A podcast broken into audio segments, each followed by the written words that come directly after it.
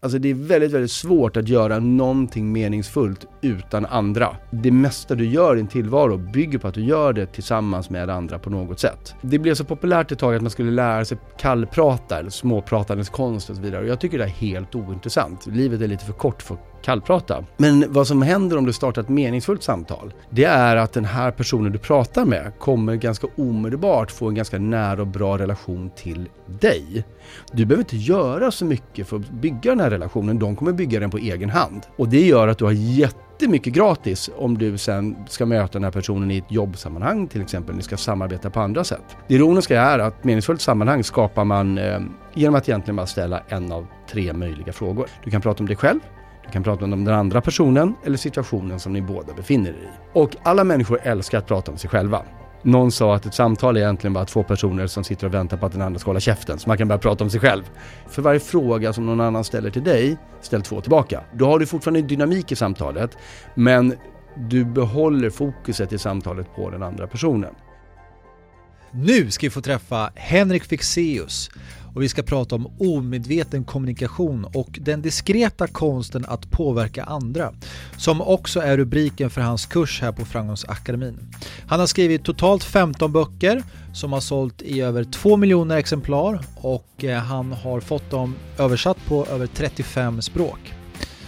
Jag hoppas att du ser fram emot det här samtalet lika mycket som jag och att du får svar på frågor kring allt ifrån kroppsspråk, hur du påverkar andra, priming och eh, hur du positivt faktiskt påverkar den personen du har bredvid dig. Det här kan du använda både i eh, privat kontext och även professionellt. Nu kör vi igång! Så, välkommen Henrik! Tack så mycket Gustav. Hur känns det? Underbart! Ja, är det en bra dag idag? Det är en mycket bra dag idag. Jag är ju här. Ja, Ja. du är mitt i ett bokskrivande.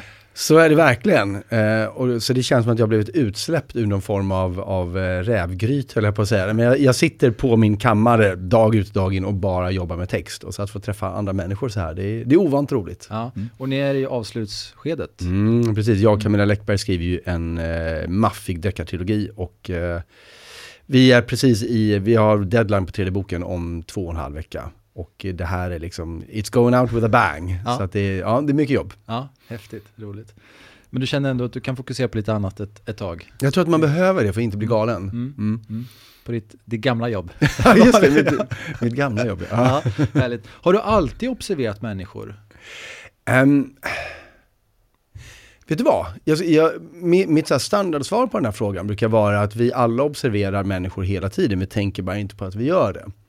Och jag behövde lära mig varför vi gör det. Men sanningen är att jag tror inte att just jag har inte alltid observerat människor. Det var därför jag eh, insåg att det fanns någonting där. Liksom. För att när jag, när jag gick i skolan så kändes det som att, och vi pratar typ lågstadiet nu, så kändes det som att alla andra hade fått någon så manual kring hur man gjorde med folk. Och jag hade inte fått den boken, liksom. jag var sjuk den dagen. Så att jag behövde ta reda lite på vad det var.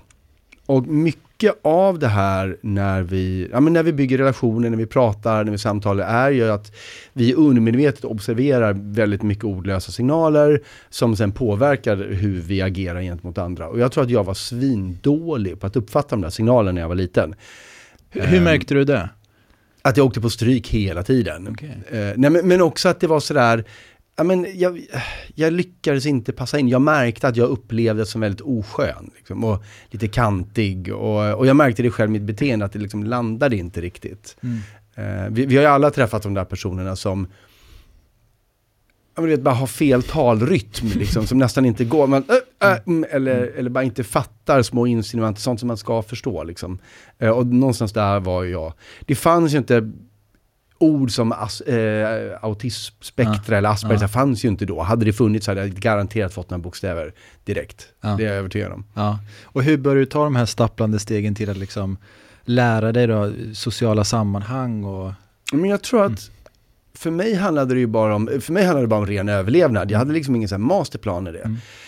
Mm. Eh, så att jag, det, det blev liksom naturligt så att jag började ägna mig åt saker som låg åt det hållet. För det blev mitt intresse. Så att jag höll på med, eh, med teater. Vilket ju är väldigt mycket att här, förstå kroppsspråk och ansiktsuttryck och så vidare. Även om man inte inser alltid att det är det man gör så är det det det handlar om. Jag Mm. började plugga psykologi, jobba med marknadsföring. Eh, höll på så här, studerade väldigt mycket religion och trosuppfattningar på, på egna. Höll på med trolleri som är Mm, väldigt så ja, styr uppmärksamhet. Mm. Men jag gjorde nog det där i kanske 20 års tid innan jag fattade att det fanns en röd tråd i allt jag hade lärt mig. Och den röda tråden var just att, att förstå och kanske också påverka mänskligt beteende. Och även det egna beteendet. Eh, därför att jag letade efter de här verktygen för att jag vill använda dem. Liksom. Det var bara av, av ren, ja men som praktisk kunskap. Mm, mm, härligt. Du har spelat in en, en framgångskurs hos oss. Det har jag gjort. Ja, mm. för eh, tre år sedan var det nu. Ja, är det det till och med? Ja, ah, jäklar. Den här pandemin stökar ju, liksom. ja, man precis. tappar tidsuppfattningen ja. här. Ja. Eh, och jag tänkte vi skulle gå in lite på den, eh, mm. vad, vad som sägs i den och liksom ge en liten teaser till den som lyssnar. Mm. Och, och vilja gå den här kursen också. Um, och bland annat prata om meningsfulla samtal. Um, och jag tänkte först en fråga, vad ska man tänka på om man inte är intresserad av människor mm. eh, som, som grund? Mm. Och säg nu att du är, chef, eller du kanske måste, du sitter på ett, eh, din väns bröllop och måste prata med gästerna runt om ja. dig. Ja. Eh, hur, kan du ge någon typ av verktyg där, hur ska man tänka? Alltså till att börja med så vill jag, jag vill backa mm. lite till ja. det du sa där med att om vi säger att man inte är intresserad av andra människor. Ja. Så kan det ju vara. Mm. Uh, och ibland så är andra människor det tråkigaste som finns. Mm. Absolut. Ja. Man måste inte vara kompis med alla. Men man behöver förstå att livet, alltså det är väldigt, väldigt svårt att göra någonting meningsfullt utan andra. Eh, det är väldigt svårt att, att, eh, du kan ju sitta och vara kreativ själv, men det är väldigt svårt att göra någonting av den kreativiteten om du inte har någon att leverera det mot. Eh, det mesta du gör i din tillvaro bygger på att du gör det tillsammans med andra på något sätt. Och det är till och med så att vi har delar i vår hjärna som bara aktiveras när vi är med andra människor vi får dopamin, alltså så, eh, vår lyckokemikalie, triggas när vi är med andra och vi blir straffade av vår hjärna. Den håller tillbaka dopaminet när vi håller oss själva. Så att även om vi inte tycker om andra människor alltid så är vi som varelse eh, programmerad till att ingå i sociala sammanhang. Vi kan inte komma ifrån det. Och det är bra att förstå det. Därför då förhoppningsvis kanske öka motivationen att göra det bästa situationen. Mm. Uh, och, och som eh, om du säger då, om du sitter på det här eh, det här bröllopet eller vad det ja, nu är. Ja. Så det här med meningsfulla samtal, det var en liten reaktion som jag fick mot, det blev så populärt ett tag att man skulle lära sig kallprata eller småpratandets konst och så vidare. Och jag tycker det är helt ointressant. Livet är lite för kort för att kallprata.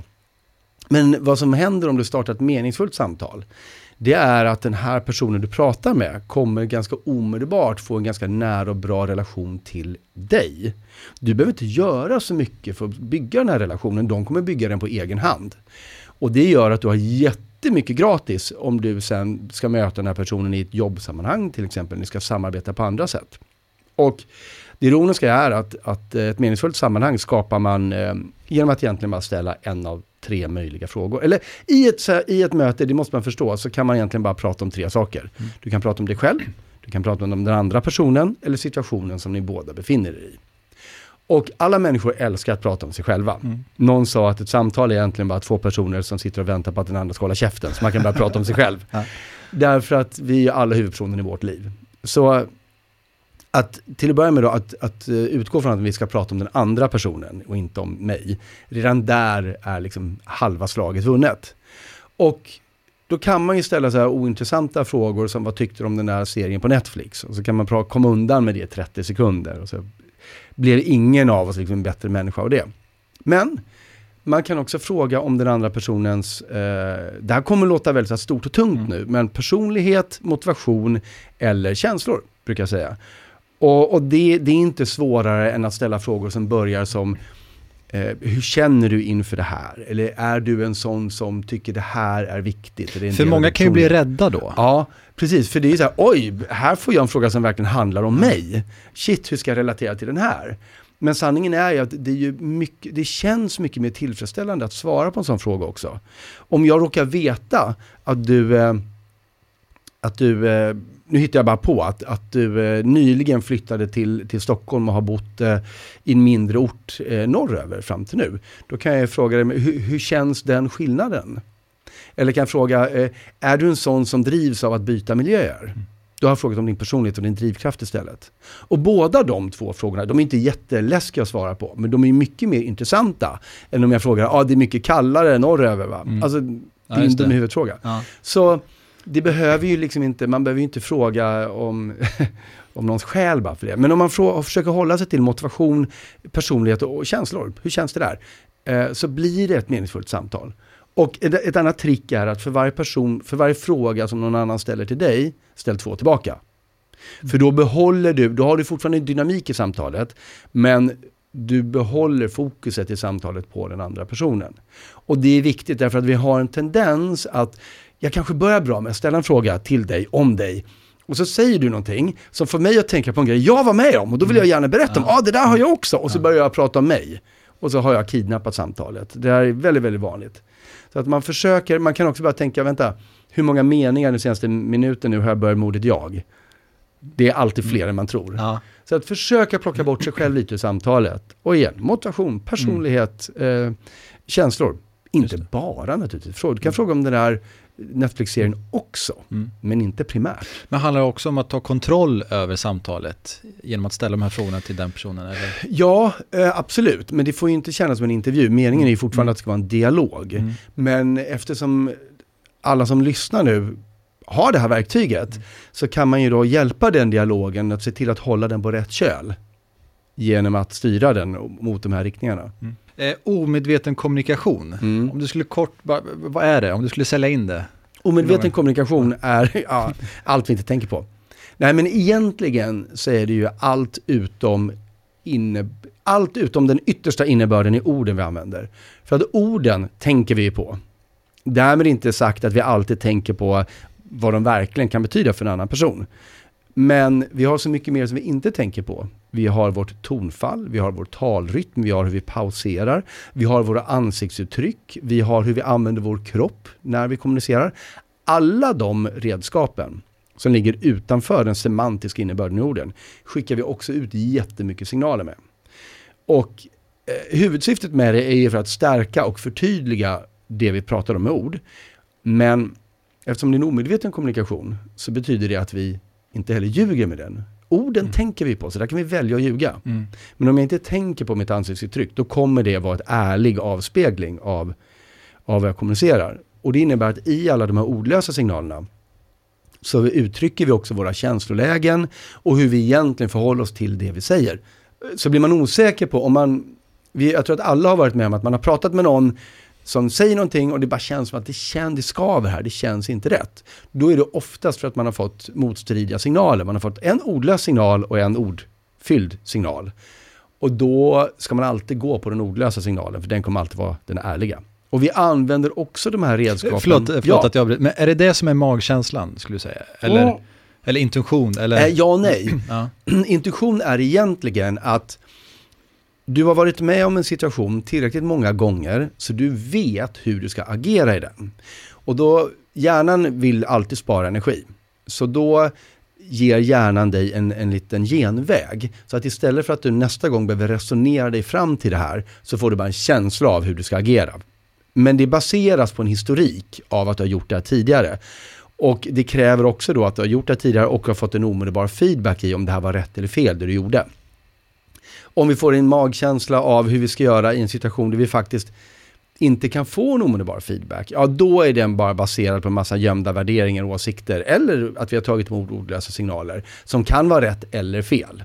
Men den här magkänslan vi litar på, den handlar om att, ja men, jag har, jag har haft podd så länge nu, så jag vet att ställer jag den här typen av frågor så kommer det att få den här typen av svar. Jag har bara en känsla för det. Mm. Och det är egentligen baserat på liksom, historiken. Mm. Uh, men absolut, att ordlösa signaler kan också skapa det här. Därför att vi tar ju in dem och re reagerar på dem omedvetet också. Och det påverkar, jag tar in dina ordlösa signaler, det kommer styra vad jag känner inför dig, hur mycket jag tror på dig och det kommer då också styra hur jag relaterar till dig och jag svarar dig. Utan att jag ens inser det. Det. Och om man då som jag var tidigare inte är så bra på att plocka upp det här, då blir det inget bra. Därför då innebär det, eh, det är också det att ingen har ju lärt oss hur man gör det här. Nej. Vi lär oss genom imitation. Så vi har lärt oss att förstå ordlösa signaler genom att vi har tittat på hur våra föräldrar har interagerat, våra lärare, andra auktoriteter, tv. Men vem sa att de var så jävla bra på att lära ut? Mm. För de lärde sig också genom andra som lärde sig av andra. Så att jag tror att det finns en stor gråzon där vi vi ser kanske inte signaler vi borde se, vi feltolkar det vi ser, vi skickar ut felaktiga signaler själva därför att vi någon gång bara lärde oss fel och så har det blivit ett automatiserat beteende så att varje gång jag varje gång jag menar allvar så ser det ut som att jag ljuger. Alltså, Mm, mm. så, och då kan det vara bra att ta reda på vad de här signalerna faktiskt betyder, för de kommer ändå påverka dig. Och då är det lika bra att se till att man gör det på rätt sätt. För en annan jätteviktig grej vi har de ordlösa signalerna till, det är just det som jag varit inne på några gånger, att vi använder dem för att bygga eller förstöra relationer till andra människor. Varje möte vi har så använder vi till exempel kroppsspråk, ansiktsuttryck, taltempo för att väldigt, väldigt snabbt få en känsla av att vi kommer jobba bra ihop och vi gillar varandra och vi förstår varandra eller det här blir inget bra, vi tycker inte om varandra. Mm. Och det sker helt oavsett vad vi säger i ord. Mm. För man kan ju märka ganska fort om man känner att någon har en dold agenda. Mm. Eller att, eller hur, man hur märker du det? Ja, men då är det just en, en skillnad mellan eh, kroppsspråket och det personen säger. Om man ställer en fråga som, ehm, ja men går det verkligen bra för er? Eller liksom, Just det, eh, levererat med ett leende. Ja, precis. Ja, precis. Eller, ja, men jag har varit inne och kollat på alla bolag, hur, hur eh, ert bolag faktiskt går, eller liksom sådär. Förstår vad jag menar. Ja, det, absolut. det, mm, Och det finns så jättemycket också i, jag höll ju på jättelänge med just bara ordlös kommunikation i, i 10-15 år. Och så kände jag att, att jag ville addera de, den verbala kommunikationen också, för att eh, eftersom jag också är väldigt intresserad av påverkan. mm. Och det finns så otroligt mycket, just apropå det du är inne på, Mm. går det verkligen bra för er? Det finns en laddning i det ordet verkligen. Mm. Det är en enorm skillnad på att säga, går det verkligen bra för er, än att säga, Ja. går det bra för er? Ja.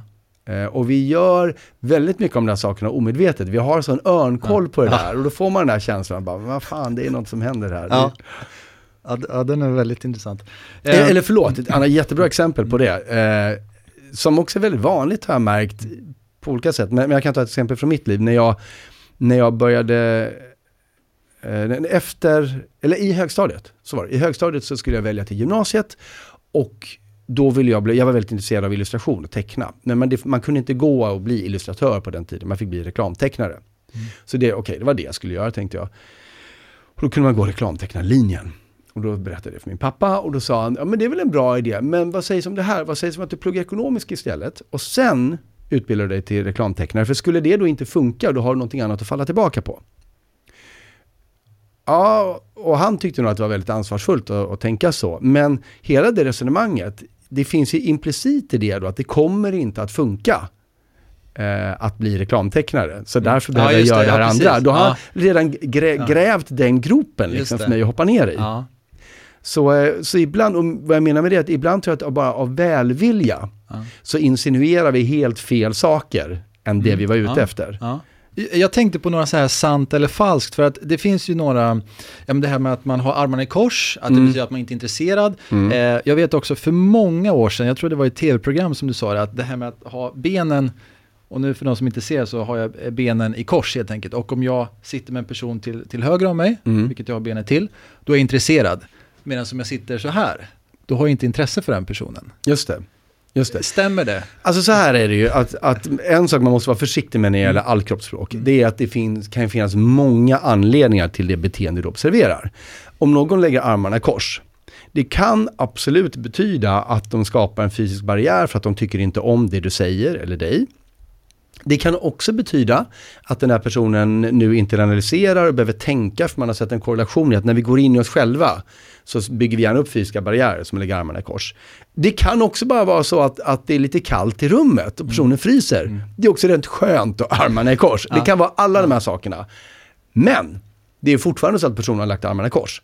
Och många gånger så kan ju då en vidare kontext ge vad det här beteendet betyder. Så att man brukar säga när man pratar om just kroppsspråk att det räcker aldrig med att hitta en signal utan man behöver hitta vad som kallas för ett kluster av signaler. Det vill säga tre, fyra saker som ger samma eller tyder på samma sak. Om personen lägger armarna i kors, lutat sig bakåt och suckar och tittar ut genom fönstret. Ja, okej, då har vi liksom fler ledtrådar. Mm. Eh, Men även om man inte är helt säker på vad det betyder så kan det fortfarande vara viktig information eh, att det är någonting du behöver hantera. För om någon lägger armarna i kors och eh, så ja, om personen bara är bekväm är ju inte det ett problem. Men, men om de just nu vill skapa distans till dig, då har du ett problem. Så du kanske ska möta problemet utifall det finns där för säkerhets skull. Så att låt det informera liksom din, din respons. Mm. Eh, jag tänkte, vad är de vanligaste missuppfattningarna i kommunikation? Att det går att se när någon ljuger. Ja, ja. Nej men vad, du menar mellan två människor? Ja. Som, ehm, oh, de vanligaste missuppfattningarna, vi, vi gör så många hela tiden. Nej men den vanligaste missuppfattningen är ju förstås att, att jag tror att du tänker på samma sätt som jag tänker.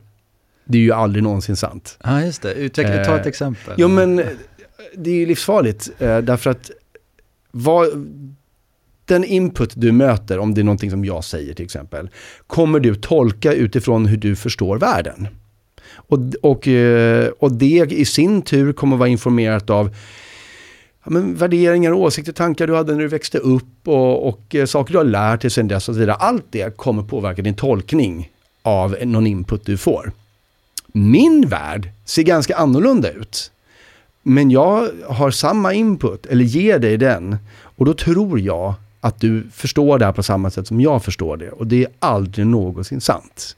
Vi kan i bästa fall bara hoppas att vi på ett ungefär närmar oss varandra tillräckligt mycket för att inte skava för mycket. Men, men, ett, ja, men ett jättebra exempel, och vi, så här, det är också att vi förstår inte att det funkar på det här sättet. Eh, man gjorde ett jättespännande test där man bad folk skicka sms, för det är ju hopplöst, det är sms vi inte ens tonfall. Mm. Och så fick både de som skickade och de som eh, fick meddelarna fick ratea liksom hur, hur mycket de trodde, de som skickade fick ratea hur mycket de trodde att mottagaren skulle förstå deras intention och mottagaren fick ratea hur mycket de trodde att de förstod avsändarens intention. Eh, och båda de här grupperna ratade liksom oftast ganska högt. Och men det här är ganska glasklart. Och det var ju aldrig så, det fanns ingen korrelation med vad de trodde och hur Nej. det faktiskt var. Eh, Men problemet är att vi gör den här tolkningen utan att förstå att vi gör det, för det går så fruktansvärt fort. Du möter någon här ute i korridoren som inte hälsar på dig och då tänker du automatiskt att "Ha, den här personen är sur på mig. Ja. Eh, Fast, men vad baserar du det på? Liksom det som hände var en neutral händelse, någon sa inte hej. Din tolkning är, den här personen är sur på mig. Det kan ju finnas fler förklaringar till det beteendet. Det kan ju vara så att de bara inte hade sina glasögon på sig och inte såg att det var du. Eller hade tankarna på annat. Men den här tolkningen går så jäkla fort så vi tror att det är en sanning. Så bland det viktigaste vi kan förstå tror jag i vår relation till andra människor, det är hur alla går omkring och tolkar händelser i världen utifrån sitt eget filter och tror att det är sant. Men hur kan man träna på det då? Ja, men grejen är att det går inte att träna bort, Nej. för vi gör det. Ja. Men man kan förstå att det är där. Och så länge, så länge det inte leder till en konflikt eller att vi mår dåligt, då är det ju helt okej. Men om jag märker att jag mår dåligt av något som har hänt. Jag kanske är på väg att fatta ett negativt avgörande beslut. Jag kanske håller på att göra slut med min partner eh, eller, eller blir arg och ledsen på någonting. Då, kan jag, då är det värdefullt att fundera på vad var det som hände och vad var min tolkning? Och finns det flera sätt att tolka den händelsen? Är det så att jag är ihop med, ett ego, med en egoistisk idiot? Har den här människan sagt det till mig? Eller är det min tolkning av ett beteende? För att om man inser att det finns andra tolkningar av samma beteende eller händelse, då försvinner ofta den här negativa reaktionen. Inte för att man nödvändigtvis tror att något annat är mer sant, men man inser att min sanning är inte den enda. Jag kanske ska sitta lugnt i båten. Mm. Och, och, ehm, och det är jätteviktigt, man kan också hjälpa andra med det. Om man märker att någon blir arg eller upprörd över någonting eller på väg att fatta ett dåligt beslut. Varför gör jag det här? Jo, därför bla bla bla bla bla. Okej, men är det sant eller är det en tolkning? Vad var det som hände? Liksom? Och, och på samma sätt när man är i en konflikt med en annan person. Och bara, men du fattar ju inte vad jag menar. Mm. Nej, det är helt korrekt. Mm. För de kommer aldrig förstå vad du menar. Utan fundera upp, istället för att tycka att, istället för att tro att vi båda har sett det på samma sätt men du är en idiot för du tycker inte som jag. Fundera på vad kan den här människan göra för tolkning. Och framförallt, eller för övrigt ska jag säga, det är ett svinbra eh, eh, metod att använda om man vet att vi kanske behöver ha ett samtal som kan vara ganska tufft. Det kanske till och med är en konflikt. Mm. Då kan man använda det här till någonting som heter kontrastering. Mm. Om jag redan från början vet att, eller tror mig veta att du kommer lägga in vissa tolkningar i det jag har säger. Om det är kanske en arbetssituation, vi kommer behöva prata om din arbetsinsats.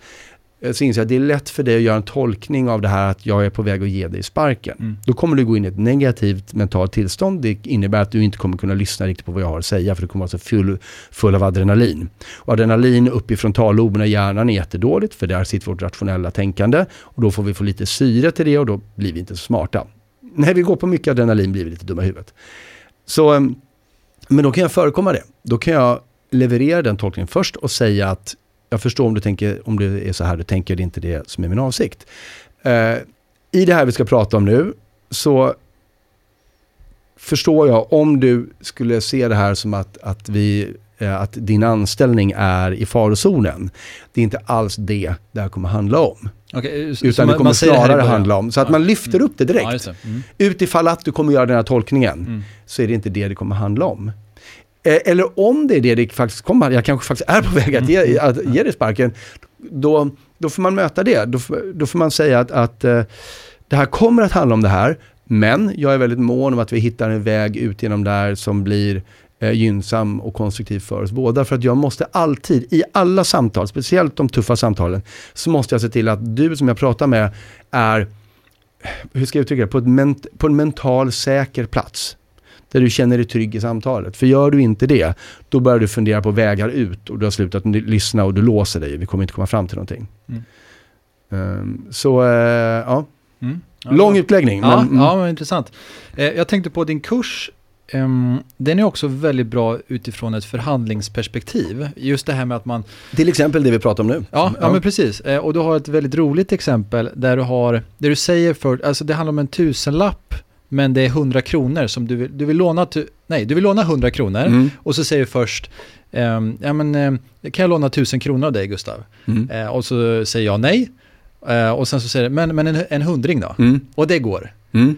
Hur kan man använda det här i kanske både privata kontexter eller Jo men det där, det där bygger på någonting som heter, eller bygger på två mm. saker. Dels bygger det på någonting som heter jämförelseprincipen. Mm. Och det är att alla intryck vi får Eh, för att förstå dem så jämför vi dem med någonting annat. Eh, om jag tycker att en, eh, det sitter en blomma här mm. framför mig, eller står en blomma här framför mig. om jag tycker att den blomman är grön eller, eller blek, om jag tycker att den är hög eller låg, kommer jag bestämma utifrån de andra blommorna som jag ser här i rummet. Det är det jag jämför med. Vi förstår ingenting om vi inte har något att jämföra med. Om vi tycker att en människa är snygg så är det för att vi jämför med de som står bredvid, eller andra mm. människor vi har mött. Mm. Om jag bara säger, kan jag få låna en hundring av dig? Då kommer ditt värde av 100 kronor baseras på en jämförelse med någonting som inte jag har kontroll över. Och du kanske säger nej, för du tycker att det är för mycket pengar. Jämfört med vad 10 kronor är. Mm. Men jag kan ge dig en jämförelse. Jag kan säga, kan jag få låna 1000 spänn? Ja, säger du ja, då är vi hemma liksom. men, men säger jag en hundring då? Ja, i jämförelse så är 100 spänn inte alls lika mycket. Jag har gett en jämförelse som är gynnsam för mig. Mm. Dessutom har jag också åkallat något som heter, um, vad heter det på svenska? Eh, återgällningsprincipen. Mm. Att om jag gör dig en tjänst mm. så triggar det en känsla hos, hos dig att vilja ge, ge, mig en tjänst. Och jag har just gjort en eftergift. Jag har sänkt mitt krav med 900 spänn. Mm. Då är det minsta du kan göra mm. ju att, att låna ut lite pengar till mig. Vi får den känslan av att vi ger lite, vi, vi liksom fram och tillbaka. För ja. det är så vi har byggt vårt samhälle innan vi uppfann pengar. Uh, och uh, det där kan man ju göra i allt. Om det är ett väldigt vanligt knep. Jag som jobbar med, eh, med böcker ja. får ju ofta omslagsförslag då från formgivarna. Och då är det så tydligt, en så tydlig strategi där att det finns ett omslag som man vet, det här är det formgivaren gillar. Ja. Och, eh, och så ibland så får man bara det och så kanske man känner att ah, Ja, sådär, men har du några andra förslag? Och då får man några andra som är flit mycket sämre. För ja. då är det ju det här, de ja. som, det de ja. egentligen vill ha fram, blir det bästa det. i jämförelse. Mm. Så um, när du ger ett förslag eller vill att den andra ska gå med på någonting, vad det än är, huruvida du får ett ja eller nej kommer vara baserat på en jämförelse som den här personen gör av det du föreslår. Och den jämför det med någonting annat. Ta kontroll över den jämförelsen. Ge, ge två förslag. Kan vi göra A eller B? Uh, där det ena förslaget är tydligt sämre. Mm. Vill du berätta lite om mänskliga behov som är en del i, i kursen? Ja, ja, men vi har ju ett antal behov som är, är de vi ständigt försöker tillfredsställa när vi rör oss genom livet. Och några av dem är till exempel social tillhörighet, vi vill åtnjuta respekt, vi vill känna att vi har kontroll över vårt liv, eh, sex och fortplantning är också en grej. Och vissa av de här sakerna kommer mer eller mindre påverka eh, de beslut vi fattar. Eh, eller alla av dem kommer påverka de beslut vi fattar. Och det innebär att, att eh, när du möter andra människor så är det bra att förstå att mycket av det de väljer och inte väljer att göra är för att på något sätt möta de här behoven. Bland det absolut läskigaste som finns är när vi känner att vi tappar kontrollen över vår tillvaro. Eh, det, det, är då vi liksom bränner ut oss och går in i väggen och mår då, eller blir deprimerade ska jag säga. Mm. Bränna ut oss kan vi göra andra saker, men det är då vi blir deprimerade. Jag har ingen koll, liksom, man har inte grepp. Och det knyter an lite faktiskt till, till det vi var inne på tidigare med, eh, med kontrastering och så vidare. Det handlar ju om att ge den andra människan tillbaka kontrollen över situationen, eller den upplevda kontrollen. Mm. Och ibland kan det vara så enkel sak som att, att om jag vill prata med dig om något viktigt och du bara nej, nej, jag kan inte prata om det där nu. Så jag, nej, jag förstår att du har mycket att göra, men eh, eh ge, ge, mig en tid, kan vi prata om det här om, om två timmar? Och skulle det vara okej okay för dig? Nu har du plötsligt kontrollen att säga ja eller nej mm. till det här. Och det är en mycket bättre känsla av tillfredsställelse. Då säger du oftast ja, absolut, vi kan prata om det sen, då har jag tid. Uh, så det måste man ha väldigt sådär, koll på när man befinner sig i relationer med andra människor. Att, att alltid uppleva att den andra människan har kontroll eller vara med i situationen.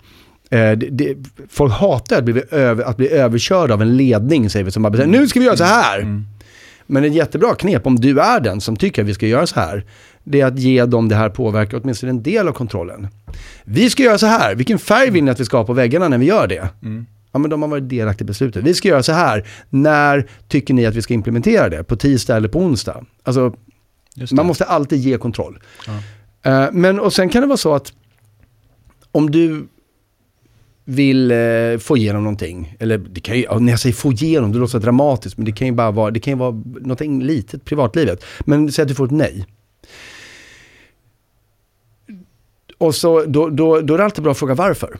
Där, därför att ofta är det så att det här nejet är till för att möta ett behov.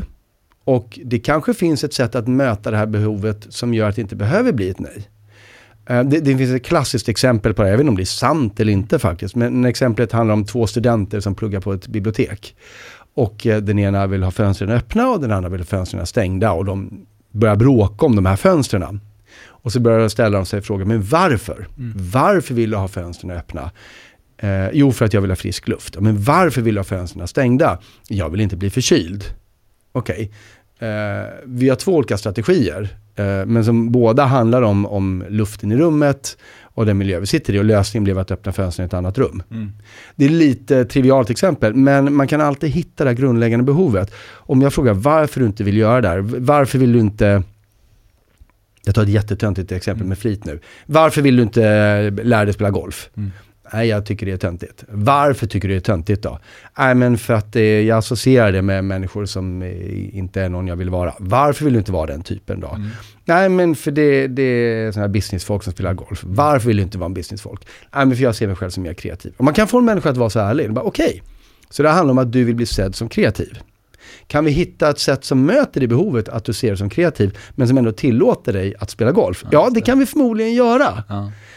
Eh, och den här personen i det här exemplet visste förmodligen inte ens att det var det som låg grunden. Jag kommer inte ihåg om det var Toyota eller, eller Mitsubishi, Nå, mm. någon av dem var det som la grunden till det här, som sa ju så att efter fem stycken varför, då har du oftast den genuina anledningen till varför någon vill eller inte vill göra någonting. Mm. Och vet vi det, då kan vi nästan alltid hitta ett sätt där båda de här delarna kan mötas. Vi pratade lite innan om att göra folk mentalt säkra. Det är lite samma, samma tanke nästan. Varför kan du inte prata med mig om det här? Jag är rädd att bli av med jobbet. Okej, okay, mm. men då tar vi hand om det först. Mm. Är det alltid kopplat till ens värderingar eller liksom personlighet? Eller? Ja, det är det ju. Mm. Och på, ofta på ett plan som man kanske inte har fått syn på själv. Mm. Men väldigt mycket av det vi väldigt mycket det vi tycker är våra åsikter är egentligen bara ställningstaganden och strategier som vi har för att tillgodose ett visst behov. Eller till exempel en värdering vi har. Uh, och den värderingen kan vi ha kvar men det kan finnas en annan strategi för att tillgodose samma. Som ligger mer i linje med vad någon annan också vill göra. Just det. Som ja. ett jättebra sätt att undvika konflikter. Ja, härligt. Jag drar en liten en long shot här och, mm. och ser om du har svar. Men, men eh, det här med arv och miljö. Mm. För att eh, eh du har nämnt flera gånger det här med att men som dig och mig, vi har helt olika uppväxt förmodligen och... Eh, det var jättekonstigt om det var samma. det är tvillingbröder faktiskt. Nej men det är föräldrar och utbildning och, och mm. allt sånt där. Hur mycket påverkar, för vissa kan ju använda det som ett skäl på både gott och ont. Eller liksom, det är så synd om mig för att jag fick den här uppväxten och, mm. och liksom sådär. Mm. Vad, vad är din take på det i form av hur man kan ja, utvecklas egentligen? Eller då få en bra relation eller kunna förhandla med människor? Nej, men så här, det är klart att vi har alla olika förutsättningar. Mm. Det har vi i allt. Men vi kan också alla bli bättre på allting än vad vi är just nu. Det betyder inte att vi kommer bli OS-medaljör i allt. Jag kommer aldrig bli OS-medaljör i bågskytte. Jag har inte de förutsättningarna. Men jag kan bli bättre än vad jag är nu. Om jag tar mig an det på allvar och tränar på det. Och just när det handlar om, om andra människor så är det ju, som vi var inne på tidigare, det är på gott och ont det viktigaste som finns. Och jag ska väl inte säga att jag tycker att vi har en skyldighet, men, men, men det vore det är bra för oss och det är klädsamt om vi tar det på allvar. Och känner, känner man att men jag kommer från en miljö eller jag har med mig ett, ett värderingsarv som ligger mig i fatet, ja då får man jobba lite hårdare. Och jag, det kan låta raljerande att säga det, naturligtvis. Man kan ju ha andra saker som, men, men, men ehm, jag tycker att jag är ett levande exempel på att det går att lära sig de här sakerna. Och det är också därför jag vågar lära ut dem själv. Mm. Uh, för att jag, hade, jag var inte liksom briljant på det här på något sätt, precis tvärtom faktiskt. Men jag valde att träna ganska hårt. Och, och det är också det när man börjar göra de här sakerna och, och eh, om man till exempel går kursen och lär sig den konkreta tekniker att, så kan man bli överöst. Mm. Men man tar, så mitt tips är att man tar med sig en grej. Den här veckan ska jag tänka på den här enda saken. Och så gör man det tills man märker att det har blivit en del av mitt automatiska beteende. Nu gör jag det här per automatik. Då kan jag göra lägga till nästa grej.